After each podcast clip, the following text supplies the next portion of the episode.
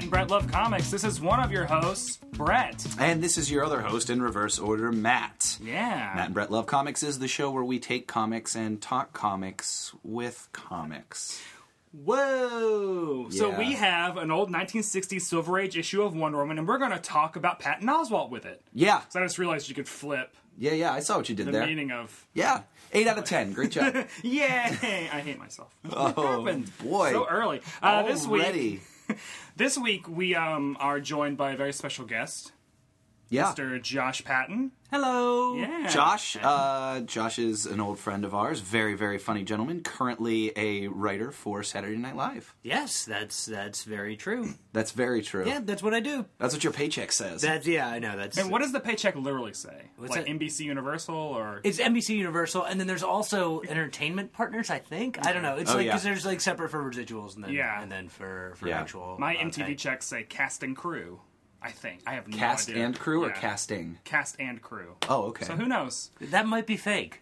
that might be- yeah. Have you cashed them yet? Have you uh, cashed any of What? them? Well, my late show checks also have Worldwide Pants because that's did. That's the production company. Yeah. production yeah. Um, but you write for Weekend Update. That's true, yeah. Write jokes for Weekend Update uh, with Seth Meyers. So me and three other guys write the, all the jokes that you hear uh, with the little, with the fun little graphics. You know, we'll put a guy in a chicken, a chicken in a business suit, a deer, a deer senator, a deer pope. You know, these Yeah, sort of thing. When Yeah. you're writing the uh, when you're writing the joke, do you also put like ideas for overhead graph over the shoulder graphics as well? Or Yeah, we do. I mean, so that's a way to write a joke for a weekend update, uh, and also for some other shows. That's you know, it, uh, like Jay Leno rarely does that. Uh, people just like tell jokes, write a tat tat without any graphics be- beside Yeah. them. But we do, and if one of the punchline requires like.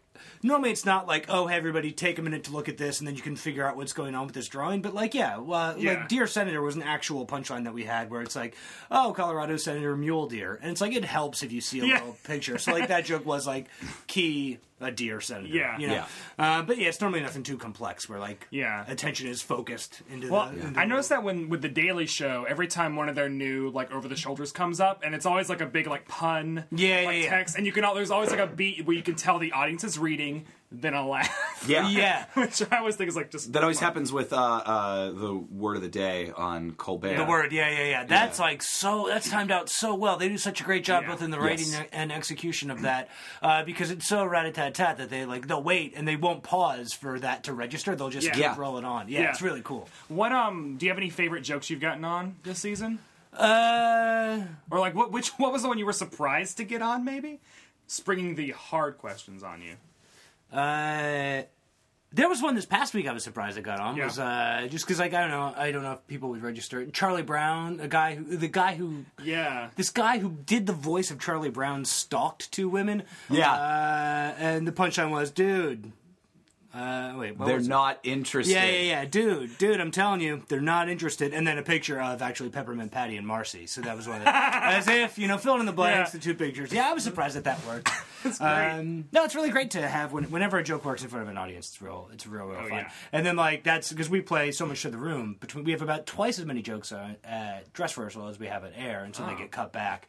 Um, so it's always interesting to see what plays in the room and what doesn't. And not only that, I mean the the the sheer volume of what you guys write per week for that segment Yeah. is is huge. Yeah, right? yeah, yeah, yeah. Well, I mean, it's sort of like the pressure. The pressure is on us because we're not a show that's on every day. We're a show that's on every Yeah. week, and then we also take weeks off.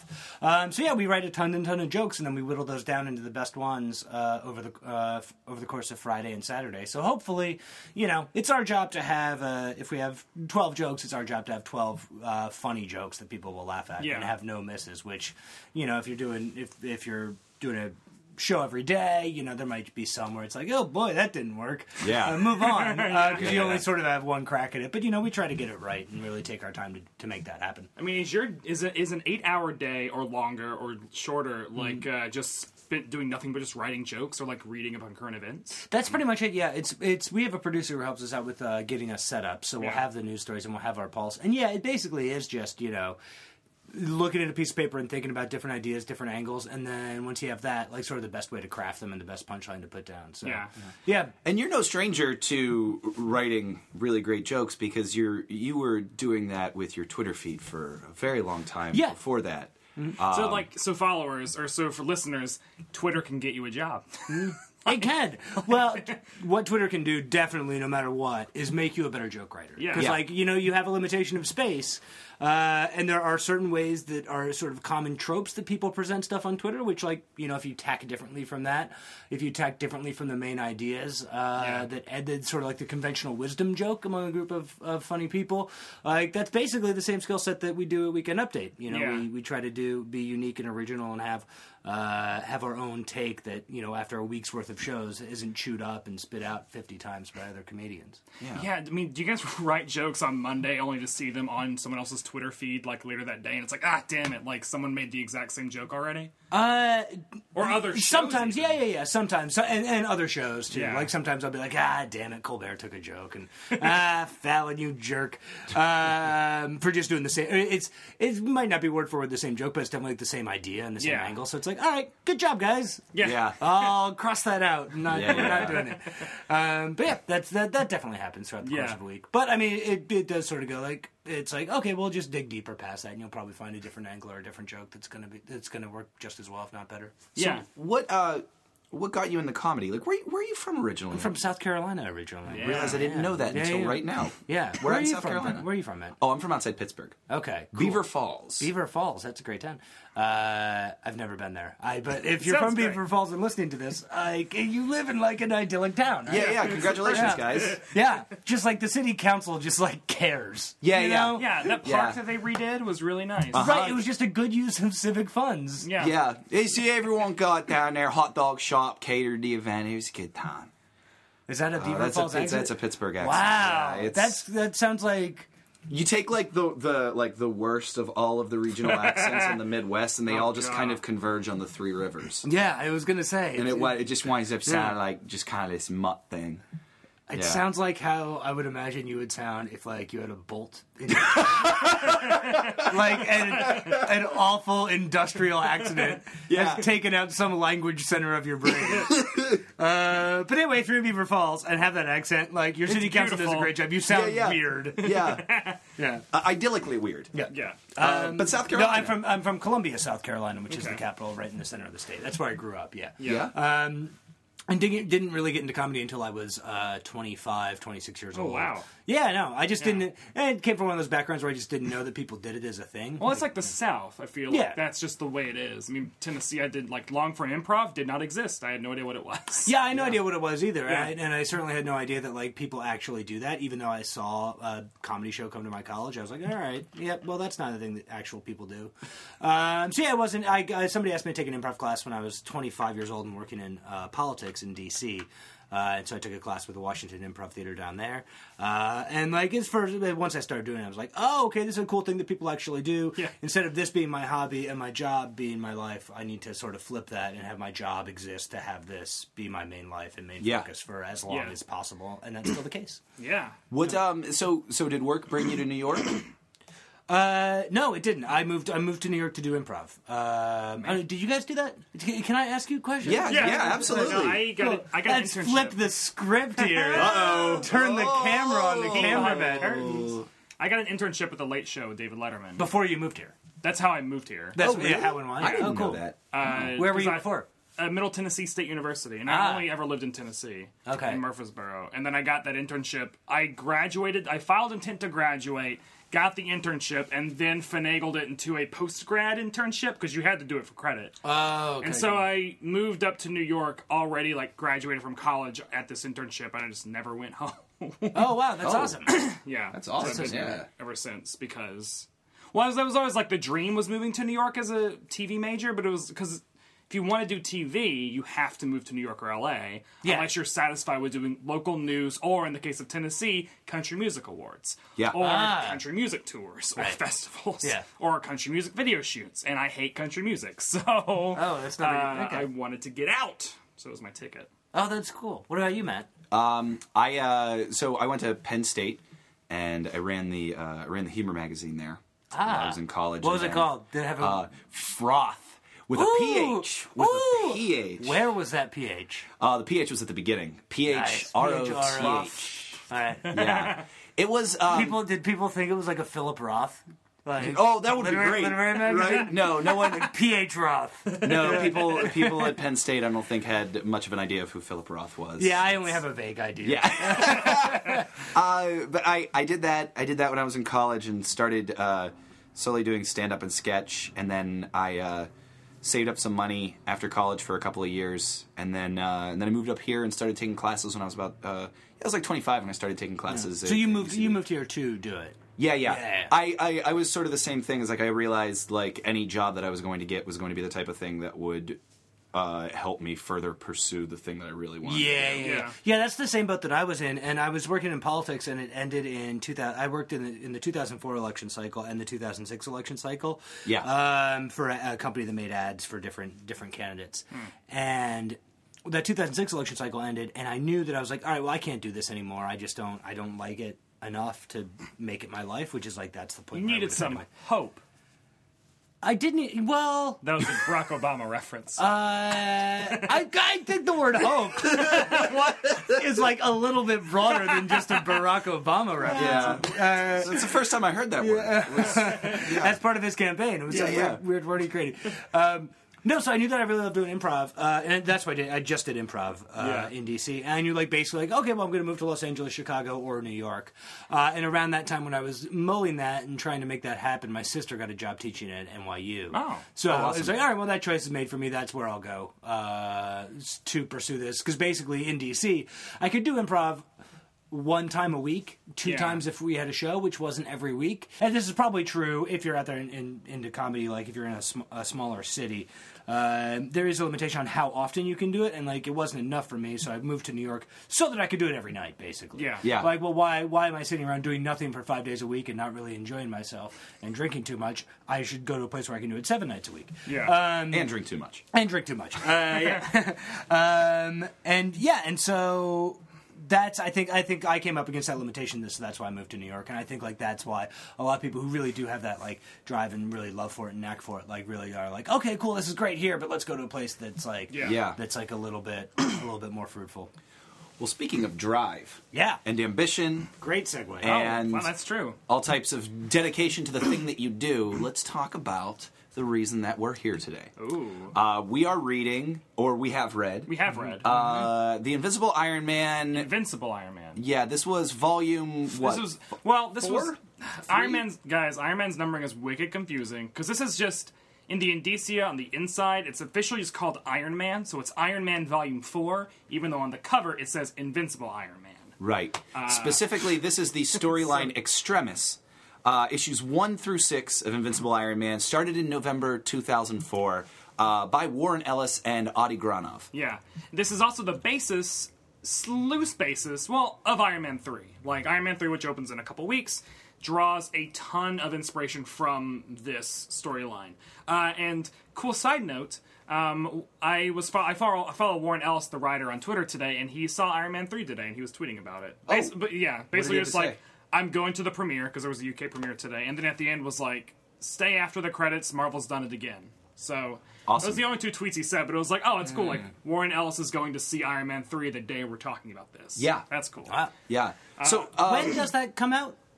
May third. May third. That's the first like big old movie this year, right? That's the first. Yeah. that is like the- there was Oz, there was Oz, which was like a Yeah. big stink, but this is like a big, big deal. This is like, the first. This, This, is gonna kicking off the summer. right, right, right. This is gonna make like eight hundred million, They're nine hundred million dollars. they're Something like that, yeah. estimating like what 160 million opening weekend is Really? like what I've Wow. seen estimations of. That which makes is sense. insane. good gracious. Uh, Shane Black doing this one. That's the guy that did Lethal Weapon.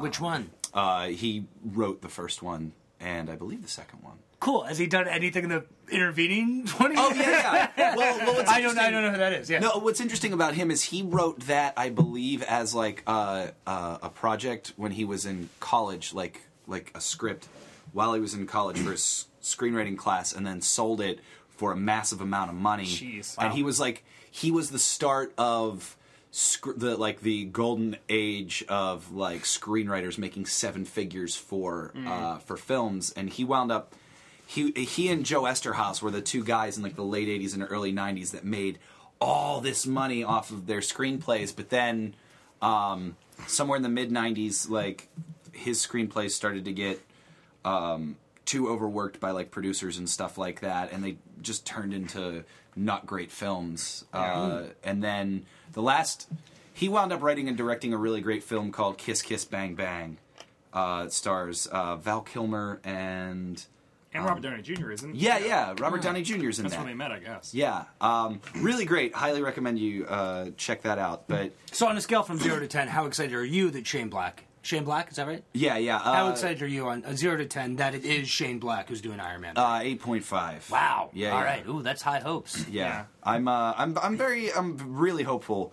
I'm really hopeful that this is gonna, The- it's gonna turn out well. all the the premiere the overseas premieres they're like the there's an embargo on reviews but they allowed tweets like Oh, there- okay. so like there's just a ridiculous amount of like best movie ever tweets Oh, from cool. Okay. overseas so Wait, so it's airing overseas first? they've done the premieres and like screenings for i guess critics and stuff Oh, overseas. okay, yeah. and i mean i in like uh similar like next week i think they're gonna have like showings in new york and stuff Oh, for okay. critics and Awesome. whatnot. um but what's interesting also is that Extremis, the story that we're reading today, you know, also Extremis or extra- Extremis. I think Extremis? it's I always said Extremis. extremis or extremis. Extremis. Guy Pearce said it in a clip, so I can't remember Oh, how really? he said it. Let's try to go extremis. Can we do that? Extremis? Extremis. Yeah. Extremis. Ex- extremis. Hello, governor. Got a little bit of extremis on your chin there. Is it? Uh, it's a word that means just old, just soot-covered scabs. yes. Well, that's almost what's in this. Oh yeah, I can't wait for the review. Go, um, All right. Well, I'll, uh, what's funny about Extremis? Extre- what did we just say? Extremis. Ex- What's Extremis, funny about yeah. Extremis is that this storyline, in addition to informing Iron Man three, also in a way led to Iron Man one being a viable thing. Yeah. because in a way, uh, Extremis Extremis um, retells Iron Man's origin and updates it for 2004 2005, which is therefore what they used in Iron Man one. Yeah. Whoa, I didn't know that. That's real cool. Yeah, yeah. Okay. So, what is your comic book history now that we're dragging you into the Sure, sure, sure. scabs of Extremis? Extremis. Uh, Ex- Extremis uh, was the is the fourth comic book I've ever read. In college, I read Maus. Uh, a- Yeah. a- was that the first comic you read? Was Maus? yeah, yeah, yeah. I That's wasn't- intense. I wasn't into him as a kid. Um, Here's why. I was a, I was really big into sports. Yeah. Um, you were the enemy. No, no, no. but here's here's what I think. In both sports and comic books, you have uh, hero and villain storylines. yeah. Yeah. Like Yeah. Uh, I think like the the middle ground of the two is probably like professional wrestling. I think. Yeah. Yeah. Yeah. That's, yeah. I see Yeah, that. yeah. Um, I wasn't into professional wrestling. I was just into sports, and like it does have that same like hero backstory, villain, Yeah. like that stats, same stats and numbers. right, out the right. Wazoo. stats and numbers out to Years. wazoo. Um, but it does have like it does have similar narratives. I Yeah. think. I think. I agree. Certainly. And there's there's always like uh, like you get um, you get great tales of redemption. Yeah. Too. Yeah. In, This is why I uh, love in Friday Night. Lights so much. Oh, I yeah. don't give a shit about football, but I love Friday Night Lights because Yeah. I think there is something just, you know, thematic and uh, similar, the same stuff. Yeah.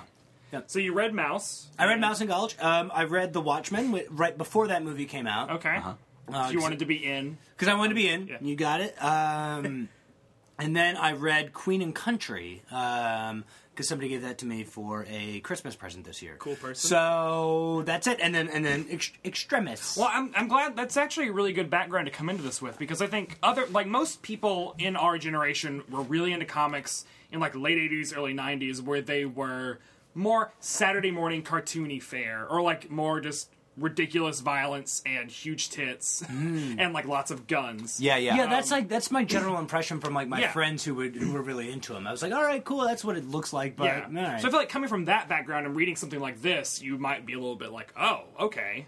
There aren't any like, there's no big boobs in this storyline. No. no, Uh, but you're coming from it with an actual like you jumped into the matured stuff first. yeah, I mean, Yeah. Holocaust parable. This yeah, Holocaust Parables was my first experience, and then The Watchmen after that. Um, yeah, no, I, I totally get that. Like, this doesn't seem. Extremis wasn't abnormal. Like, Okay. it wasn't like overly serious or Good. overly yeah. like.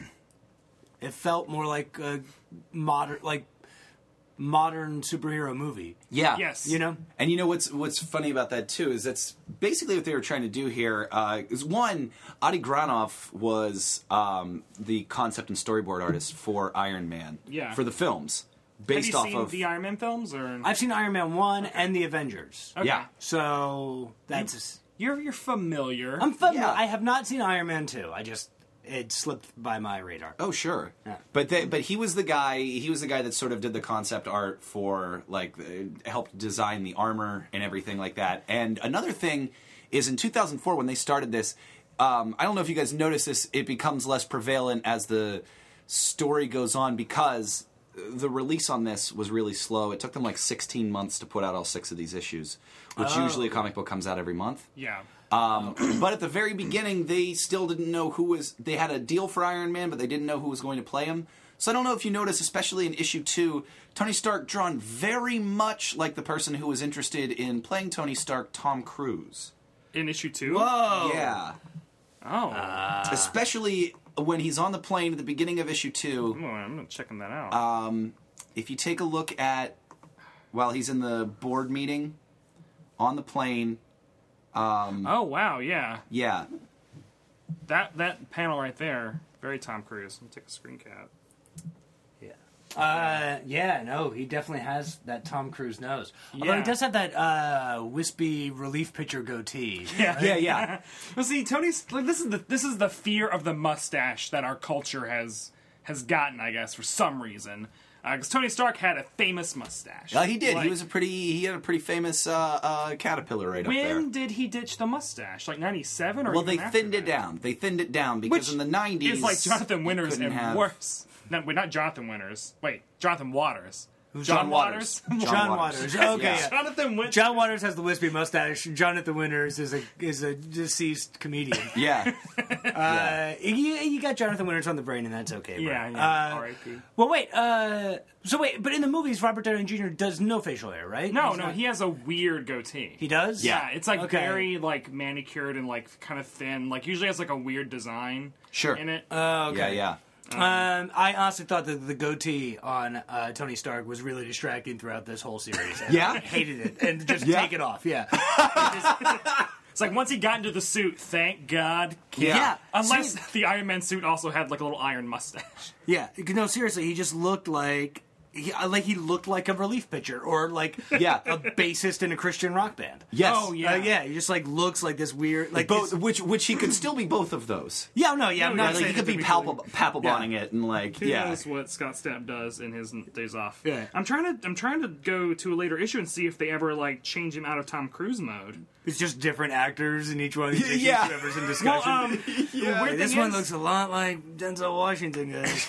yeah. even after uh, recently, like even after Robert Downey Jr. did him as uh, did Iron Man, um, the the artist that was drawing Salvador Larroca, who drew Iron Man for like fifty issues straight during Robert Downey Jr.'s reign, drew him to look like Sawyer from Lost.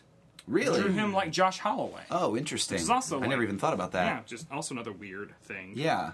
Um, so, so E- Extremis itself, the storyline basically is at the very start of it. Um, Tony's working in his lab, and um, and we we have a, a weird we have a weird scene where a couple of guys are holed up in a bunker and inject their friend with some odd serum that causes him to go into convulsions and begin to uh, uh, very clearly go undergo some sort of uh, uh, Shame. yeah, like uh, I was going to say Kafka-esque metamorphosis. But you didn't want to sound like a real douchebag. Yeah, yeah, yeah, yeah. yeah. All right. And then I resigned myself to it. Way to check yourself. I mean, that sentence sort of backed into that corner to say that, which is like one of the worst things that Yeah. you can say. yeah, um, I think you can also, I mean, like, yeah, the thing that we can touch upon is how this is a six issue arc, but I really think you could tell the entire story in maybe one issue. One or two. Yeah. It was very It's very spread out. Not not that much happens in six issues. I mean, Um, Well, here's a question I have for you. That backstory of how he became Iron Man, Yeah. Yeah. is that like unique to this one and updated and original here? that was the first time that it was told in that manner that this happened in Fallujah. I think they set it up as Fallujah here, Yeah. or Right. or in or in the Middle East uh, in the '90s. Because yeah, when he It's first in Afghanistan. No, it's in Afghanistan. Oh, it's, Afghanistan, it's right. a Taliban firefight. Yeah, yeah, Yeah. Which is the same thing you get in Iron Man One. Yeah. um, yeah, Yeah. That felt to me like, oh well, why is this in here? But knowing that it's an update of the story, like I don't know. I think that there's a lot in here. I don't know if you can squeeze it into six or Yeah. squeezed it into one. Sorry. Yeah, I Yeah. think. I mean, like the main the main crux of it is like bandits get this Extremis. They inject a guy in it. He awakens with these powers, goes on a rampage. Iron Man fights him. Iron Man's defeated. Iron Man then goes to the source, gets injected with it himself, fights him, kills him. So, Right. I mean, also spoilers. Yeah. By the way, very surprised that like not only in the origin story they showed, and this is like definitely a different sort of Marvel editorial regime that they allowed the story to show Iron Man murdering people, but also murdering the guy that he defeats. Um, there's always Yeah. this sort of edict to keep the heroes heroic. and not kill people. Like the Punisher's going to be the guy that'll put a bullet in someone's face. But, Oh, okay. But um, in issue six, when Iron Man is fighting Mallen, uh, who is the guy, who is the guy that gets injected with the Extremis, um, he's a ruthless killing machine. If we want to talk about the the guy who, who's the main villain of this, Right. yeah. Whew. He's just a real jaded, uh, jaded jerk, right? And what is it? His, his motivation is like from like a Timothy McVeigh standpoint, right? Yeah. Yeah, yeah. He on? seemed like a militia guy. He's, Yeah. he's a Yeah. sort of militia guy that was raised by, um, by sort of I don't want to, uh, like like extreme libertarian upbringing right. of like the don't the sort of uh, don't tread on me type thing. Yeah, Cool. Because we get a flashback to like his dad. yeah. Yeah. Issue two, it's like yeah. it's really because I I didn't really notice it at first. Like at first, I thought it was like in like current day. Until they flash forward, and you you notice that those pages are in like a sepia tone. Yeah, yeah, yeah. Yeah. There's a couple see flashbacks to that. He is like huddled up in the corner of his current militia's Mm-hmm. place, like hu- huddled over the way he was as a child as It's well. uh, called a match cut. yeah. Oh, Ah. Cut is in the film. Of, it's like the bone in 2001: A Space Odyssey that turns into the Yeah. spaceship. That's a match cut. Oh. That's a bone cut. Yeah, it's a uh, it's a real Franz Kafka metamorphosis uh, of cuts. Yep. Uh, Um, in issue four, we also get another uh, taste of his background with this mysterious, like teen. Not mysterious. Okay, can I say this is the best part of the whole? This Teen is girl? the thing that I love the most. Yeah. So like it. he, well, uh, okay. Uh, so like he Mallen, Mallen, that's the villain's name. Yeah, Yeah. Okay. yeah. So cool. So he fights Tony Stark or, as Iron Man, beats him, um, but doesn't defeat him. Um, and then he starts running to DC at Yes. 300 miles an hour. Yeah. Yeah. But then stops to talk to a girl having a smoke break in a small town. Yeah, Right? yeah, yeah. Yeah, I just realized that he is running and he literally just stops. He just like rolls up. Is like, "Hey, you want to join up with me?" Right? Yeah, yeah. Nice coat. yeah. yeah. Why? And that is a weird because you figure he's probably passing a lot of people. While Yeah, yeah, yeah. There's Especially if he's not on highways. He's he's running from Texas. He's running through the woods from Texas to DC. Yeah. He's got to pass like some disaffected smokers at some point in his life. yeah. Um, yeah. So he talks to this girl, and she's. I think here's why this happened. Right. It's to show that he's a lone wolf. Right. Yeah. Because it's like, oh, he's he's not. Because he tries to conv- he tries to say like, oh, well, hey, join up with me. You're disaffected. You're like, you know, you hate your small southern town, and you're, Yeah. you know, wearing black clothes and a trench coat. Uh, and he's like, hey, you're disaffected. There's there's a subtle reference to Columbine in Yeah, here. she says, I, I swear, wear, wear a long coat and everyone thinks I'm going to shoot up the school. Yeah. Is what she says. Um, and so Mallen tries to like say like join up with me, and but then goes into like his right wing sort of racism and libertarianism. That's like white people that found the country. yeah. Uh, he says literally, you know, the Klan did good things too. Right. Is what he Yeah. says to her. Yeah, Yeah. yeah. and she rebels against that. So basically, I think what this is showing is that like Mallen doesn't speak for anybody. Like he's not an avatar of a movement of Yeah. people, um, which I think is like all right. That's good to show because we had seen him with like his right wing extremist uh, buddies who Yeah. bandits as you called them, which I thought was a great. Wait. uh, Yeah. I You, you, yeah, you said that bandits stole Extremis. Yeah. which I think is wonderful. Like you know, they, they stole it from atop a train or something. Yeah, yeah, yeah. I Bandit, Bandit is an I did not. underused. Wait, I said the word bandit? You said bandits. I did not very say casually. You said Mm-hmm. bandits very casually. yeah, what pop culture am I drawing from? Like, what stories are lodged into the recesses of my brain where those are references that I pull out? That you were just reading the Great Train Robbery by. Michael Yeah. Crichton earlier. That- and- yeah, train. The only way, you, the only time you ever say the word bandits is if. Uh, You're referring to the guy on the Skoal can. well, yeah, the guy in the Skoal can, the guy in the Skoal can, train robbers, uh, and the two guys from Home Alone. Yeah, Right, like Yeah, that's yeah. the only or three I'm sure usage that's like like Lynyrd Skynyrd roadies might call themselves that. That's if Uh, you're a Lynyrd Skynyrd bandits? roadie, please reach out to us Yeah. and let us know if you do call yourselves bandits. but that that altercation ends with him, I guess, either blasting or ripping her head off. Yeah. Because Yeah. the the page is like normal conversation. She like tells him off, and then that last panel feels like a jump cut, like minutes, maybe hours later, of her Yeah. Lifeless body just standing there with blood pouring out. It is interesting that they literally do stop the action. Like he is running 300 miles an hour and they stop the action Yeah. dead in its tracks Yeah. to have this dialogue. For a three page conversation. Yeah. It's a super weird place for this. I like it because it does. I think it's necessary. To say, It's like, definitely okay, necessary. He's just Yeah. a lone wolf. Like it's him, and he's just out for himself, and that's it. Yeah. uh, which is totally necessary. But it is weird that it's like, oh wait, during his trip to, I guess, Yeah. it, just to make the time work because like he's supposed to run from Texas to DC, and he runs, he runs Yeah. three hundred miles over per a hour. course of like a day or two.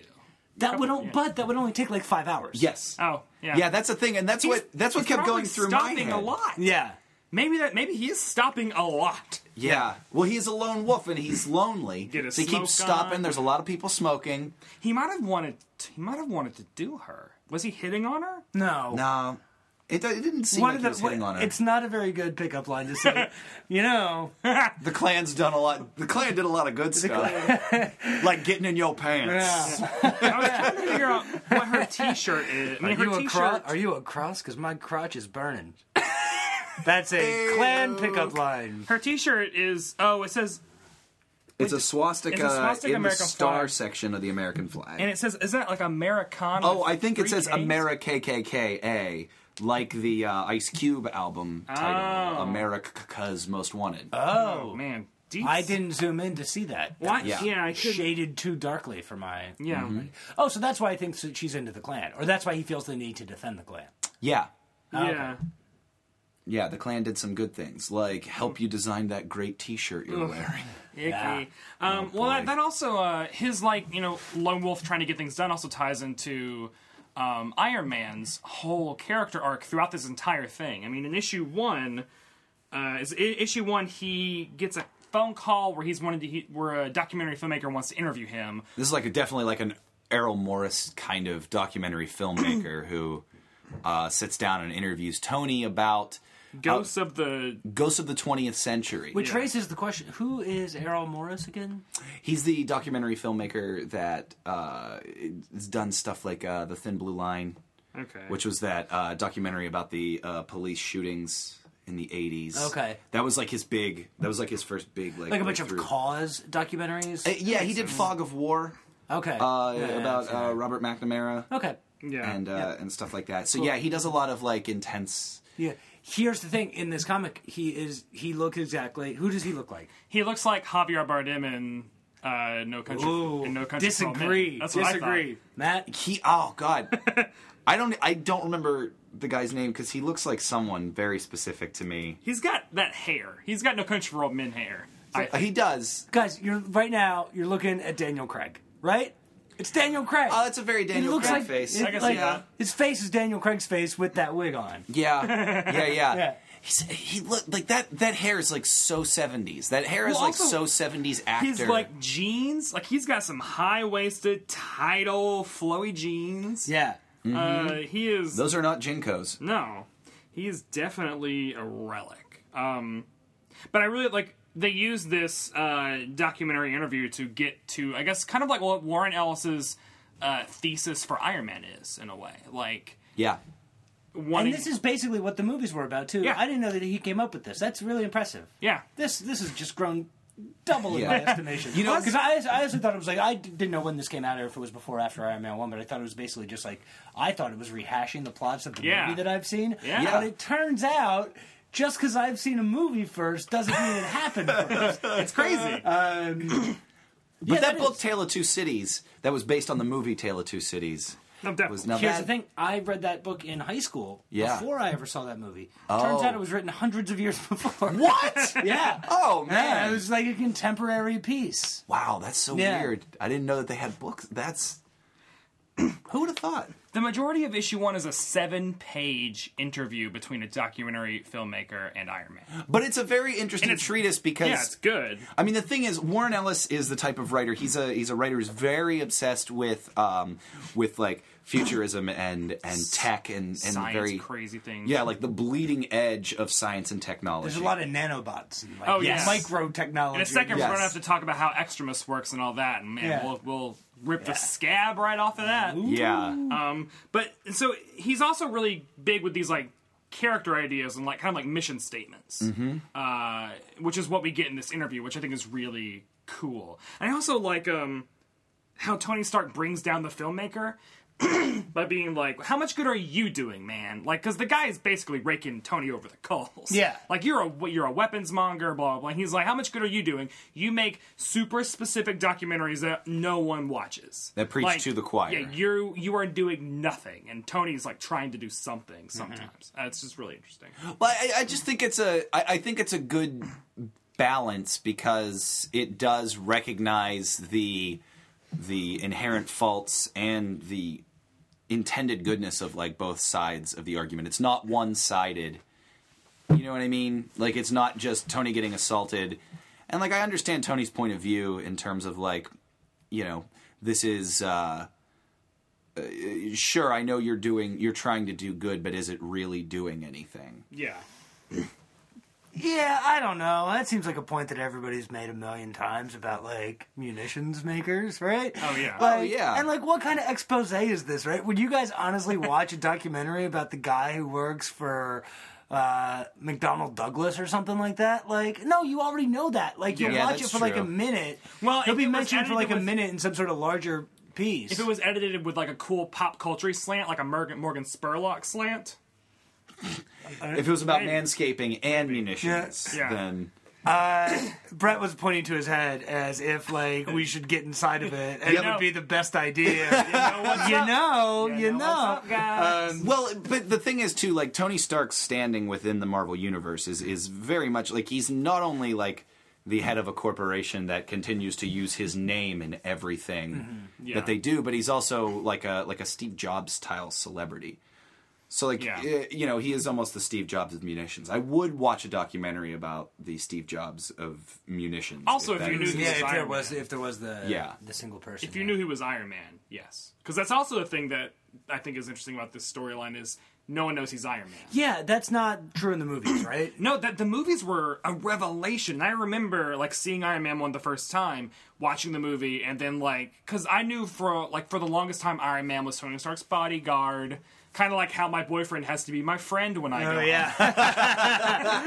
yeah, um, uh, So at the end of that movie, when he's at the press conference, and the last words of Iron Man one are, "I am Iron Man." Yeah. And Yeah. that blew my mind. 'Cause it was Oh, like, yeah. holy shit, they're just going for it. Yeah, like, yeah, they're, 'cause so they're much- cutting through all that fucking bullshit. Yeah, Well, because so much of Batman, and then like immediately preceding Iron Man, the movie was the Spider-Man movies, right? Like Spider-Man Yeah, one and yeah. two. Yeah. Those were, those were. I don't know. You guys are more comic book guys Yeah. than I are. I am. Yeah. Those were like the first ones to get back, like to be like the resurgence of comic book movies. uh, right? Blade and then X Men and Spider Man all happened in a domino effect. Yeah, Okay. Yeah. It was uh, like the X Men movies. Um, X like Men the first X Men movie, they didn't expect it to do much, and then it like doubled. Like it opened at number one and like Okay. doubled whatever the box Yeah. office take was for the second Yeah. movie that weekend, and then Spider Man opened to like a hundred million dollars in the first Yeah, weekend, which yeah. was And then each subset like sequel just Yeah. kept outdoing like X Men and Spider Man were kind of in this back and forth. like, Yeah. Who can make more money battle? Well, what's what's interesting though too about Iron Man, especially in the comics, is he has gone. It's a character that's gone back and forth with whether or not the public knows who he is. And there was this strange edict around 2000 in Marvel Comics where the uh, publisher at the time, his name is Bill Jemas, he um, he had said like what, what's the point what's the point of having like secret identities for these guys let's just let everyone know who they are and like in about 2001 Tony Stark revealed himself to be Iron Man in the books very Oh. offhandedly to the public, and it was public knowledge for like two years. This came out in two. The first issue comes out in Yeah. 2004, hmm. and somewhere within that three year span, they put like they put the genie back in the bottle, just so they could. Uh, Yeah, by the way, and his cover is terrible. I don't think the genie Very was back in the bottle. You had to be an idiot to not believe Yeah. that he was Yeah, yeah. Yeah, Man, right? it's like it's like an understood secret. He, like ships his car Yeah. around everywhere. Get Yeah. my car in a crate. Don't let anybody see my car. And the crate, we, we see it in one panel, and it's like a coffin. It looks like Yes. it looks like it's either holding a body or an Iron Man suit. it's like a Like the Pinewood Derby car. be- yeah. yeah. It's like it's obviously not an automobile, but he's like it's still like I, Yeah. the analogy they used of like yeah my my boyfriend is just my friend. Yeah. Uh, it's Or like we're holding same- hands, or we like to look. Yeah, Yeah, it's the same thing, and I just can't believe anybody would buy it. And Yeah. like there is a reveal where he reveals himself as Iron Man to the female interest. What's her name? Oh, Maya Hansen. Maya Hansen. Yeah. Yeah. Uh, we can talk about Maya for a little while. Sure. Because she's actually she is played by Rebecca Hall in Iron Man three. She's going to be, I mean, she's a main character in Iron Man three, I assume. Um, both her and Adrian uh, Aldrich Killian are from this in Iron Man three. Aldrich Killian is played by Guy Pearce, and Aldrich Killian is in this for one page. He's the guy that kills himself in issue one. Oh, Yeah, and he is okay. a main player in uh, Iron Man three. Well, I mean, wow. when you pay for Guy Pearce, you want to keep him around Yeah, I for know. a few Yeah. more pages. But like Maya Hansen is an old buddy of Iron Man. She's a she's like a peer. She's in more medical stuff. Yeah. right? Yeah. Uh, and they're like old, you know, old like smart people, techie business buddy. Like Yeah, what- they met at a tech at a bar yeah. at a tech conference. Yeah. Yeah. Uh, and they and so she and Aldrich invented extra extremis.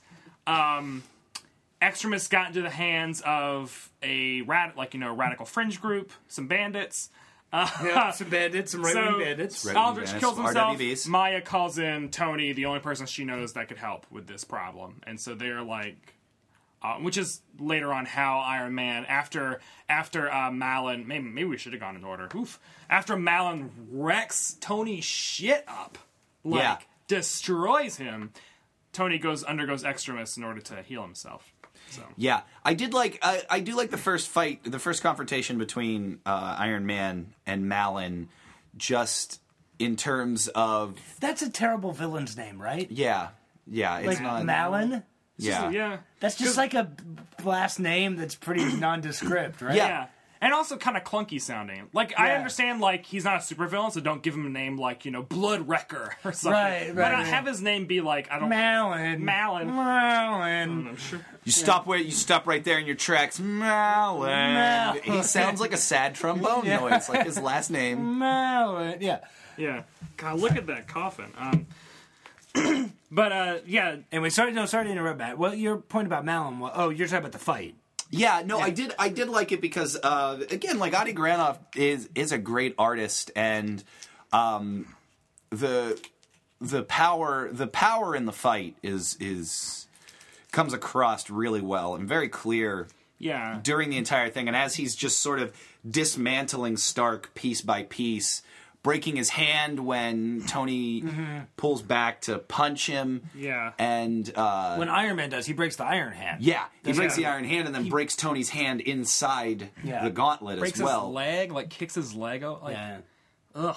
Oh, that's why it. I missed that. I missed that the first time I uh, read through this, and when he catches the when he catches the car that Mallen tries to throw on him later, I spent a good minute looking at that panel trying to figure out why his right leg was so. I was like, wow, that is not a good drawing. That is not how Yeah. a leg. Go, that's not how a leg sits. It's being kicked. yeah, Yeah. It was punched in half. Yeah. Uh, because uh, because uh, Mallen Extremis Extremis rewrites your genetic code. I mean, it's some. this is the crazy shit. Yeah. I love to. Uh, another thing that Warren Ellis loves to talk about is psychotropic drugs. Yeah. which is very obvious by Okay. the uh, by the conversation that they have in issue two with a hippie. with their with their hippie Who I mentor. assume is going to be played by Woody Harrelson in the movie, right? Lord willing, Yeah. Lord willing. I Like- really Um, hope they I hope they work that character in. Yeah, guys, I like- let, let me try to give a pass at this science because I think I got. You guys have read this multiple times, right? This is my second time reading it. it, so All right, uh, I just read it earlier today. yeah. So basically, they go to a hippie who says that um, that psychotropic drugs. Is that the right term? Yeah, Psycho- They're like psychedelic drugs. psychedelic drugs. That Yeah, yeah. psychotropic is not what I'm talking about. Psychotropic Thunder. Why did I say that? It's yeah. Neither here nor there. Psychotropic is like a Samoan serial killer, Yeah, yeah, right? like psychotropic. all right. yeah. Uh, Fatu, the psych- the, psy- the psychotropic killer. Um, yeah, so psychedelic drugs basically allow us to access the operating system of our brain. Yeah. Um, which is what Extremis does, because what Extremis does is it takes the part of our brain that is responsible for repairing injuries and Yep. repairing ourselves, and basically goes in there. You get injected with it. It tell the first thing it does is it tells your your body tells your brain that everything's messed up. Yeah. And so you start vomiting and I guess shitting, I guess crying. Crazy, Like, gross, black. crazy scabs. You're covered in scabs. Ugh, it's the grossest. You're covered in scabs to the point where they're drawn a little.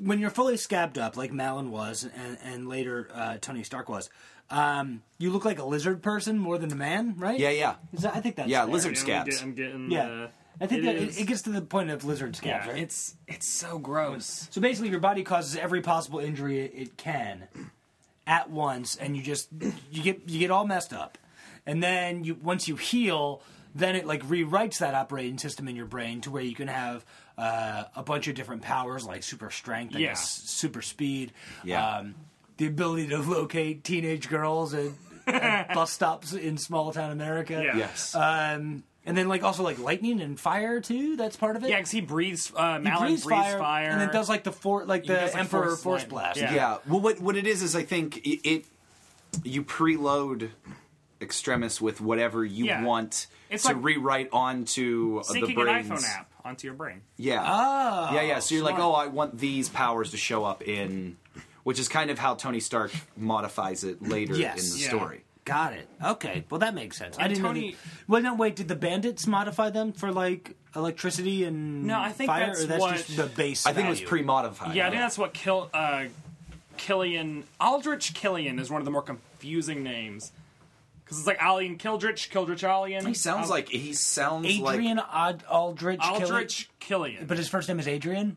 No, it's Aldrich. His first name Aldrich. is Aldrich. He Oh, sounds Aldrich like a Game of Thrones character. Yeah, it does. Yeah, yeah. But it's revealed that uh, he and Maya, because you had to have two key cards to get to access to the samples. Are you spoiling the movie right now? No, well, I mean, I'm spoiling the comic book. I'm assuming the movie will be going far away from this. Okay. Because most all the Marvel movies do not do strict adaptations of anything. They usually like they cherry pick a lot. What is going to be the most strict adaptation? I know, we're just Yeah, ruining it. here's Yeah, ruining okay. it. Well, ben Kingsley plays Mallen. Oh, man. but he's the Mandarin. I guess he's. Oh no. yeah, the Yeah. Mallen. That documentary filmmaker is played both by Javier Bardem and Daniel Craig, like in a dual role. Sort of. That, that they made during Javier Skyfall. Bardaniel Craig. yeah, Tom Cruise plays Tony Stark for the Oh, second God, act. wouldn't that be great? Yeah.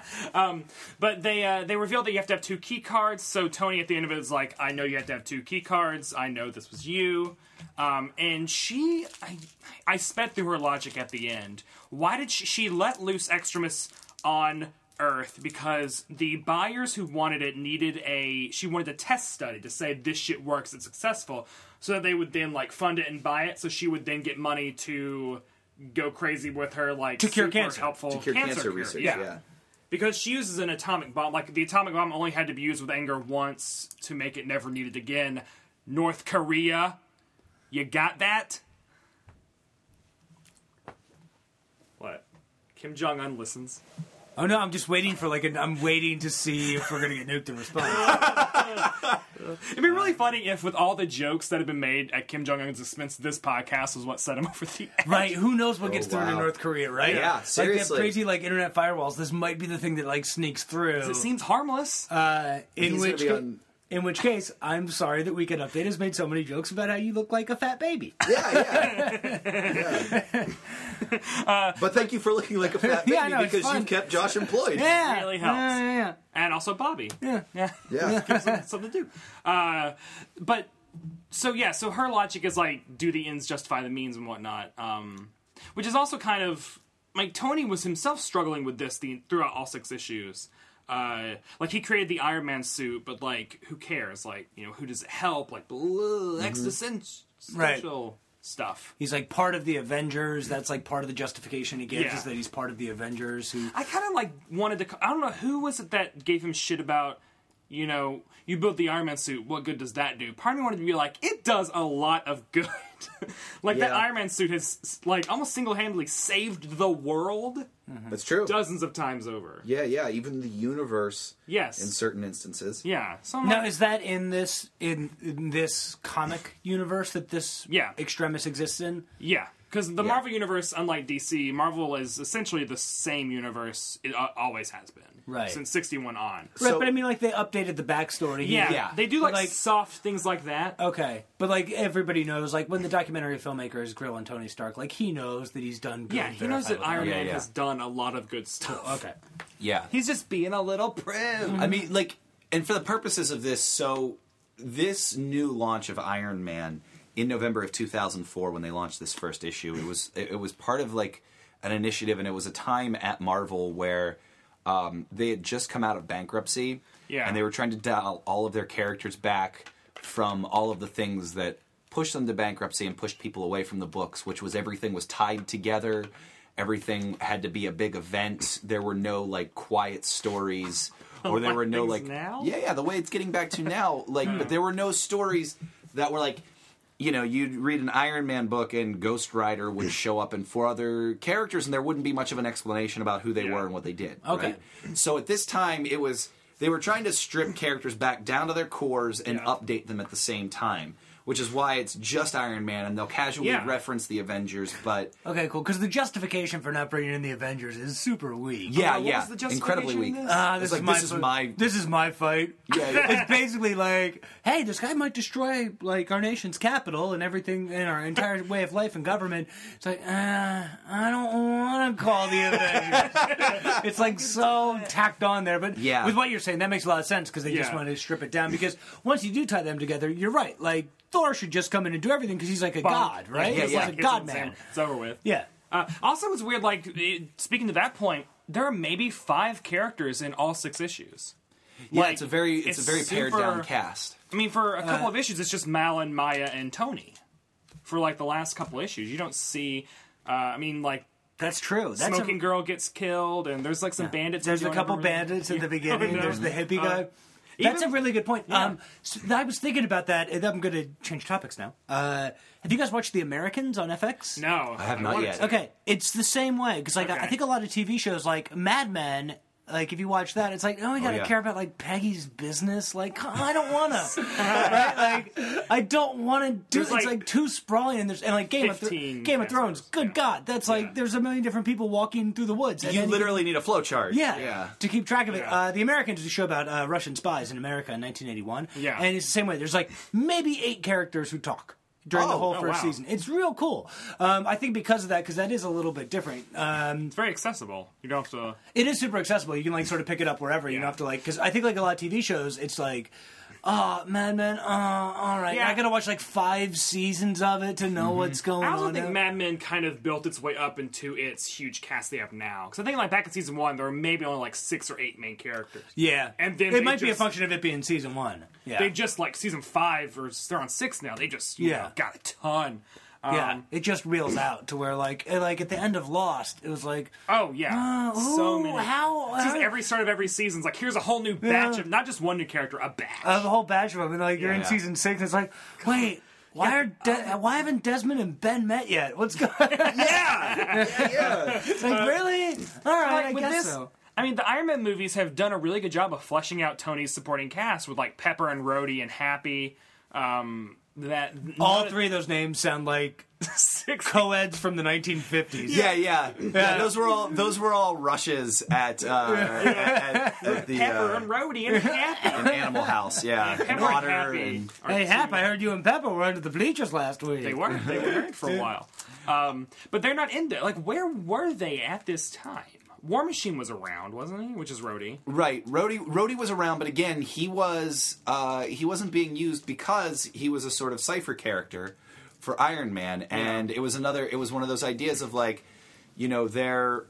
Why do we have multiples of one character running around? Yeah. Because we want people to focus on the franchise first. Yeah. So War Machine War Machine wasn't really around. He was.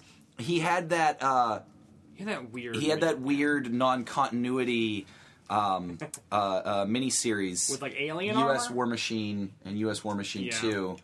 Um, that was that was around this time, and I don't recall where. Happy's dead. Well, right before this, interestingly enough, Can right I just say I don't know what you guys are talking about? before- yeah, yeah, I mean, we may as well be. Is this speaking- Iron Man two? Is this all happen go down in Iron Man two? no. This Who's is all. happy? So, Uh, Jon Favreau's character in Iron Man One, he's Tony's driver. Okay, who's Yeah. Yeah. who's Rhodey? Uh, it was Terrence. Oh, that's Terrence Howard Terrence Howard, slash Don uh, Cheadle. Cheadle Juice. Yeah. yeah, okay, yeah. cool. Cheadle- Cheadlejuice. Cheadlejuice. If you say his name three I know, times, we can't say we've all said Yeah. it twice. So Yeah. if anyone says the c word again, he'll appear. Yeah, yeah. Uh, and deliver a tour de force acting performance. Yeah, it's nothing Yeah. bad. yeah, I know. It's great. Yeah, it's great. It's amazing, we're but he won't leave. Here, yeah, Yeah. we're not here to do that right now. Uh, but but yeah, um, and again too, they were trying to pare down the casts of these books, and they were just trying to distill all of this stuff down to like because they did the same thing with Captain America at this time as well. Yeah. they they there was a big move in that, which which bears nothing, which will actually be the plot of the second Captain America movie. Yeah. Um, I liked him. Here's my take on the Avengers. Uh, yeah. I thought Captain America was real neat. Uh-huh. I'm always a big fan of how Robert Downey Jr. does Iron Man. Um, I thought the whole movie, Brett, you're gonna like, you might slit my throat right now. I thought the whole movie was kind of garbage. Thought Really? It was like, all right, kind of dumb. I didn't know what was happening most of the time. Just like a casual moviegoer. Okay. Um, the reason I think it made like a billion and a half dollars and was like one of the most popular and successful movies of all time and hugely reviewed is the last 10 minutes of it are super great. Like The last ten minutes. yeah, the end of the movie. Just like ha- the final, ba- how the final battle climaxes, the choices Okay. that are made, um, like Iron Man going up there, committing like so, like committing an act of sacrifice, uh, and looking out for somebody else who isn't him, which is like something that was set up earlier. I think that Oh, that's yeah. all cool and very well done. And the last ten minutes of it were really amazing and great, and so it leaves a good taste in your mouth. But for most of it, I was like. What is who is the enemy and why is anybody doing anything? I guess I mean that Oh, could okay. be. Eh, I don't. I don't be- get like having zero. Yeah, that And, might like- be one of the problems. I don't know. Because I feel like I also saw that movie with a bunch of people. I mean, we saw it with like 13 people who all had very vast, different uh, experiences Mm-hmm. with the movies, and everyone loved it. But that's but that's the type of thing that like I watched it by myself, uh, like one afternoon when I was off work, and I ordered Seamless Web and was in my blanket the whole time. So I had the opposite. I did. I watched it from bed on demand, and just I didn't. I had the opposite experience of you, and so my soul, my lone wolf viewing experience was like, huh? What your is- Mallen viewing viewing Yeah, experience. what I did this? see it eight times in the theater, and also vastly different circumstances. Yeah. it plays to everything I love. But here's Yeah. the thing, though, too, and this is like we were talking about this earlier with our podcast. Is you know you can't. Sometimes Brett and I definitely get lost in the woods because we have all this experience with the medium of comics. Yeah, yeah, we have we have a disease, and you know, and, and a lot of comic book fans get that way because we're all we all really love this thing Mm-hmm. and at a certain point you need to step back and the, people are always asking where are the new comic readers at where are they coming from why is everyone leaving Yeah. and what is the accessibility level for this thing that we're Mm-hmm. in love with uh, and and that's uh, that's the type of viewpoint that that I think is very valid and very Oh, yeah. important. You know, coming into this or coming into a comic book movie as a non comic book fan, Yeah. d- how accessible do you find it and do you get lost in the minutia of like does it does it get its head up its own ass too much I think sometimes I think Avengers did sometimes because it felt like sometimes they would get together and they'd fight just to fight. Who did Thor fight right when they met? Thor and like Iron Man fought. Thor fought Iron Man just because Right. they both had different uh, goals for what they wanted Loki. Right? Yeah. I mean, like To it, do. to me, that just felt like, uh, oh wait, are the are these two guys fighting because there was some comic book where they fought and everybody wants to see that? Like, Yeah, it was it, it felt like that. It felt like you know watching. Um, Watching some of the Star Wars prequels, where it's like, Yeah. oh, okay, they sort of reference this fight between Obi Wan and uh, Anakin, so now we got to spend forty-five minutes in some lava Yeah. pit on it, you know? And Like, that was that was something that like Joss Whedon because like they made Avengers really quick and apparently like Marvel was like Joss great you're gonna write it you're gonna direct it here's the thing we've already started working on a Thor, Captain America, and Iron Man fight because this movie's coming out in like a year. Okay. so they like so he just had to Oh. figure out a way to shoehorn in the animation and CGI they were already Okay. working on, Cool. um, which is why like he spends a lot of time with the entire Germany sequence building up. Uh, like making Loki a viable threat who is like murdering innocent people uh, and taking you know innocent people hostage and claiming he was going to Yeah. rule them. Like they're making Loki public enemy number one, where Tony Stark want, needs nothing more in the world than to grab him and take him and keep him for himself at Shield and find out what the fuck his problem is. So Joss gives uh, Iron Man an interest in getting him back. On the other hand, we know from the Thor movie, which is where maybe they misstep because you haven't seen Thor. Yeah. Uh, the, we know from the Thor movie that Thor and Loki are brothers, and Thor has this really kind of admirable, kind of admirable ignorance towards his brother, where he loves him no matter what and sees the best in him no matter what, even though Loki is a sociopath. So when Thor shows up, you know, oh shit. Thor will save his brother at any cost, and Iron Man needs him because he's kind of, you know, he's a terrorist. Like Yeah. he is, he is terrorist number one right now. So then you get that clash, Okay. which you're only shown, I guess, half of the reasoning. That's fair. Yeah, yeah, yeah. All right. Because they do some flashbacks to like the Captain America movie too. They do some like flashbacks to like I guess with footage from other Yeah, movies, right? yeah, Yeah. yeah. Which is like, all right. I just I thought it was like I don't know. It was like bulky because like a, a, billion, yeah. a, a billion people saw it. I was like, what the? All right, I'll watch this. And like I don't know. I, it, it left like uh, it was like it felt rushed. The middle part of it, but the start of it's real good, and the ending is great. Like they Yeah. did a great job at the end, which is like that's ninety percent of the battle. Yeah. Like Yeah, yeah. you did like Skyfall is one of the best movies I've seen in a very long time. The Yeah. new Bond movie, and the ending of that kind of stinks. Yeah. like the ending's not good. Oh, the But Home what- Alone sequence. yeah, yeah, yeah, right. uh, that sequence is good, but then they go to the church and it's like, oh, don't use your flashlight and you win. Yeah. Uh, Yeah, yeah. Don't use your flashlight in the woods. Um, but yeah, so I think like Avengers left like a very good taste in, in your mouth. How does this? Uh, And that concludes my review of the movie Avengers, the 2000, the May 2012 release. a year later, we Yeah. finally got. it. yeah, three stars. I, I mean, obviously, I can talk about that movie forever uh, because I'm a crazy person. Uh, but speaking of like taste in your mouth, after reading the first six issues of Ex- Extremis, like, what does this make you want to do with Iron Man after reading these six issues? Like, are you at all interested in the character? Would you read issue seven? Uh, do you want to go to Wikipedia and read up on him some? Yeah, definitely. I thought that this was really well done. Like, I like that sort of matching of motivations between um, um, Stark and and and Mallen and what was her name, Maya. Maya, Yeah. Right. So my like it's basically like ends justify the means type question. Like that's Yeah. the main question in Iron Man, at least in this, right? Yeah. Um, and you have one person who says yes, absolutely, they do it at all cost, and like, and he has the the least of ends. His ends is revenge. Mal's ends are revenge. Yeah, but he literally says like, "I just want to kill everything." At one Right. point, like, Yeah. that's all. He's just Right. like hate. Right. But the end the end is just to satisfy his own personal rage. Yeah. Which is like very much personal and cannot it's not part of a movement. Um well Iron Man is like sort of the more balanced character. And then Maya's like, okay, well yeah, the ends will justify the means, even if the means are super good. Um no wait. Reverse that. Wait, what? Ends are the goal. The end- do the Means ends- are The, what- the ends Got it, justify okay. the means, even if the Yeah. means are terrible. And the and the ends are very noble. Yeah. Yeah. Um the means always just the the end always justifies the means. Right. I think Maya's point of view is probably that there you can like quantify them, and if it comes out fifty percent one, 49 percent of another, go for it. Yeah. Yeah. Like, like a little bit more of the pragmatic end of it, which like you know she does have a good point if she can cure cancer, which is like sort of thrown out there and set up an issue Yeah. too. Could she um, have gotten money another way? Is the other is the argument you could make. Probably. I mean, Tony Stark invented the iPhone in this too, right? Oh, Did guys, happen? how have we not even Yeah, talked about Stark the- phone.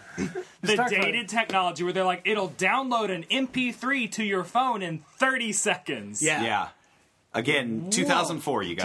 2004, yeah. 2004. That, that even seems like because I feel like Warren Ellis, who's a crazy futurist who likes writing crazy advanced stuff, that even seems slow by 2004 standards. You would think that like you want to impress readers in 2004, you would say it'll download an MP3 to your phone in a second or Yeah. five seconds. 30 seconds still seems long, right? I I can't remember what 2004 was like. I don't know. I remember. I, I I remember. I got a phone with a camera on it in 2004, and I thought that I was George Jetson.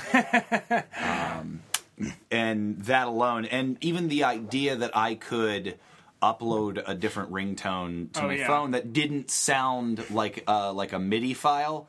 Okay, Like- yeah, like- it was like an actual like high fidelity song. Yeah, yeah, it wasn't just like guess uh, a shoebox farting through like a dictaphone. Right. Yeah.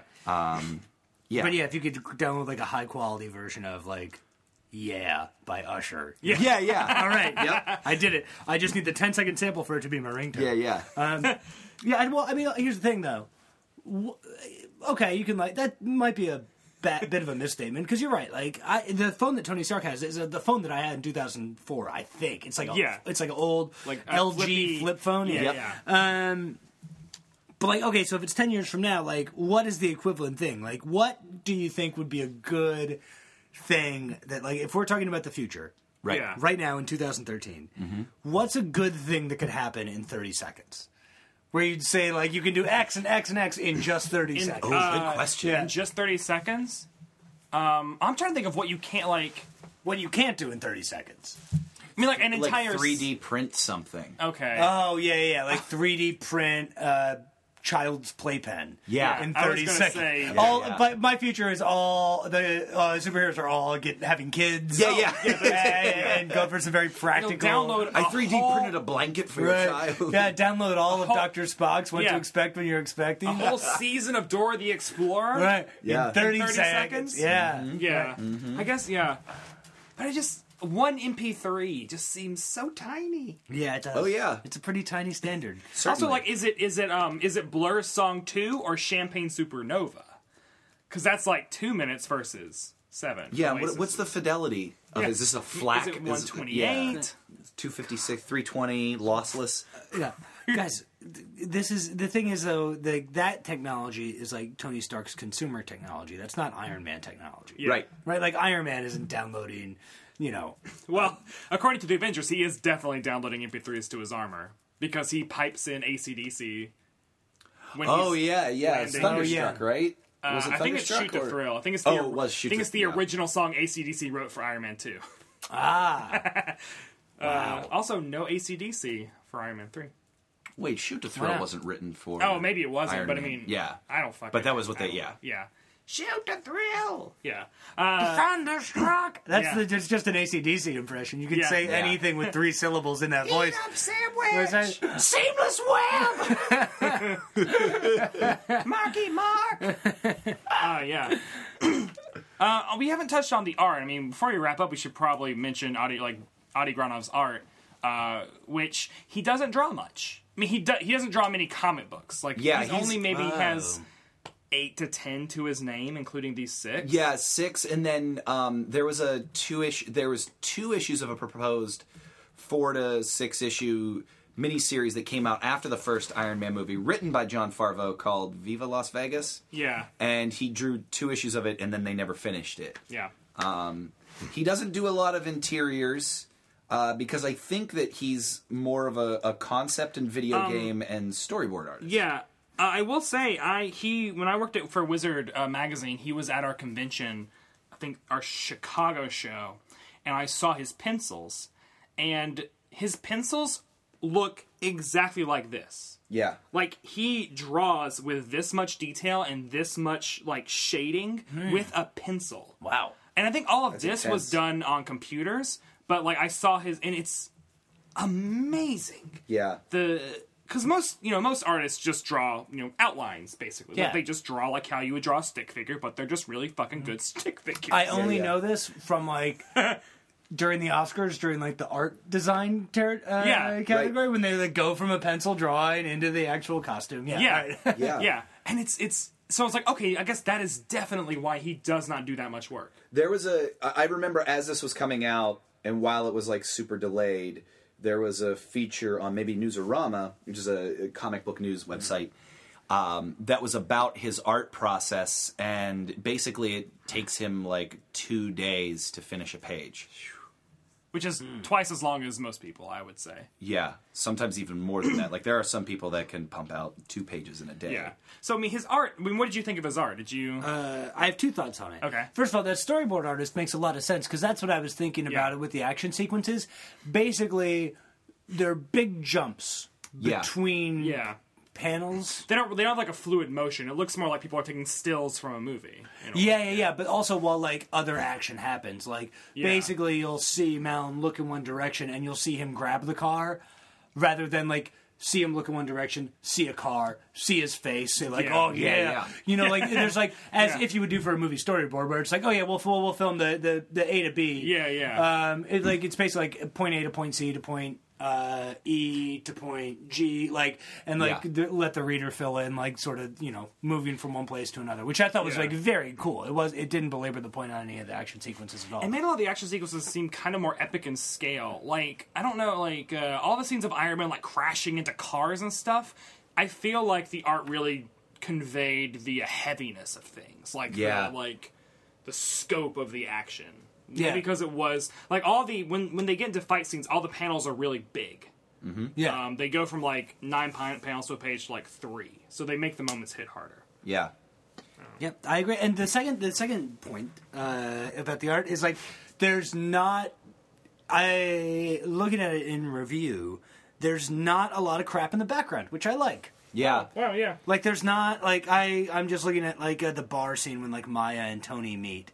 And Yeah. there's just like uh This is not an Applebee's. there's just like you know there's a Not a bar TGI Fridays. there's a bar and there's they don't, you didn't feel the need to put like some shitty photo of like kitsch. an Yeah. elk or something on the wall which is like all right cool that's what that bar might have but A Senator Deer. you know, and like if, even if you just like look in the background, uh, yeah, Yeah. deer, a deer senator uh, Yeah. photo, which is like you know where my wheelhouse is. yeah. Uh, is like the funny, the funny gizmos in the background. But like, no, I think it's like nice. Like you Yeah. know, walls are blank, so it's like just focus on the characters, which are drawn like very detailed and wonderfully. Um, but I think it is cool to like have. Yeah, you get the illusion of a background because the colors, the the background colors have these like specks and like gradients and whatnot. Yeah. I think trick your eye into thinking that there's line work there. Really, that is the colorist. Well, did Adi Granov color these too? I believe so. I believe also, he does like- all of his uh, digital art. Making making some splots of color is not as labor intensive as like drawing an elk or drawing a jukebox. Right, oh, yeah. Just like Yeah, like there's not some stupid jukebox in there, which is like what I like. There's not some like Yeah. stupid bookcase in the back where it's like, all right, like we get that they're in a lab. You don't have to like draw Yeah. an IV in the background for us to Yeah. uh, hammer that home, which I thought was like very very cool throughout. It like kept the it kept the on like something that doesn't have that many characters. It like still like again kept it stripped down. I think character based. Maybe Yeah. that was intentional with what you were talking about, Matt. Yeah. Yeah. to keep it very like small and contained and not like ah. Tons of crap everywhere. Yeah, So- and also it would probably just be harder. Oh yeah. Yeah. Well, you yeah. notice like backgrounds are the first thing to go when people are like crunching on deadlines. Oh, yeah, yeah. And it's like, Yeah. man, just Yeah. fucking just draw Yeah. a person. We'll make the background green. Yeah. Inexplicably pink. Yeah, Yeah. Like, That's an actual color on an on an artist's palette is inexplicably, Inexplicably pink. yeah. I don't have time. awesome. Well, I mean, I guess we all, you know, we enjoyed this. Yeah, yeah. It's I always enjoy a good Warren Ellis story. His he has a good grasp on character. He knows how to dig down to like get the base of like what what is this character about? Yeah. What what are they? What are the? Why do they have these toys? And what purpose do they serve? And on top of that, you can just tell the guy loves technology. So anytime Yeah. there's tech Perfect. involved, Perfect to write Iron Man. yeah, Yeah. Because I mean, it kind of like with Warren Ellis's ideas, he's kind of uh, Tony Stark himself because he has all these ridiculous future forward thinking science ideas. Mm-hmm. Mm-hmm. Mm-hmm. I guess, but Tony You'll be Stark. you'll be to re- be able to record a show on your television set No. and have playback within two hours. I don't think so, man. There's no way. No, There is no. not way. a chance. Well, didn't he say uh, there's like a line in this like think we get television reception reception in extremis where we can get it Yeah. in your brain or whatever? It's like a throwaway line in one yep. of these issues. And now we have Google Glasses. oh my god. there, what a what a world. You know, next thing you know, we'll be able to to download a pint of breast milk in, a, in ten minutes, right? Lord Yeah. willing.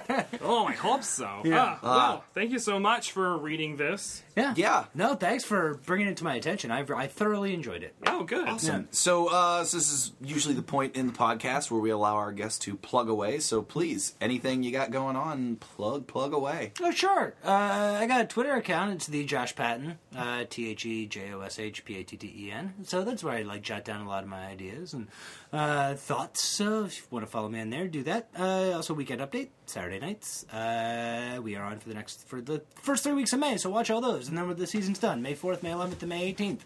Uh, so watch those Saturday Night Lives, and then uh, if you're in New York, go to the UCB Theater at ten thirty uh, on any Saturdays that aren't those days, and see Grandma's Ashes. That's where I do improv. Yeah. Uh, yeah. And just Great keep on, keep on rocking. Keep Yeah, on yeah, Keep rocking. on rocking, guys. Listen, Yeah. I know that there are a lot of haters out there. They're gonna say, "Whoa, whoa, whoa!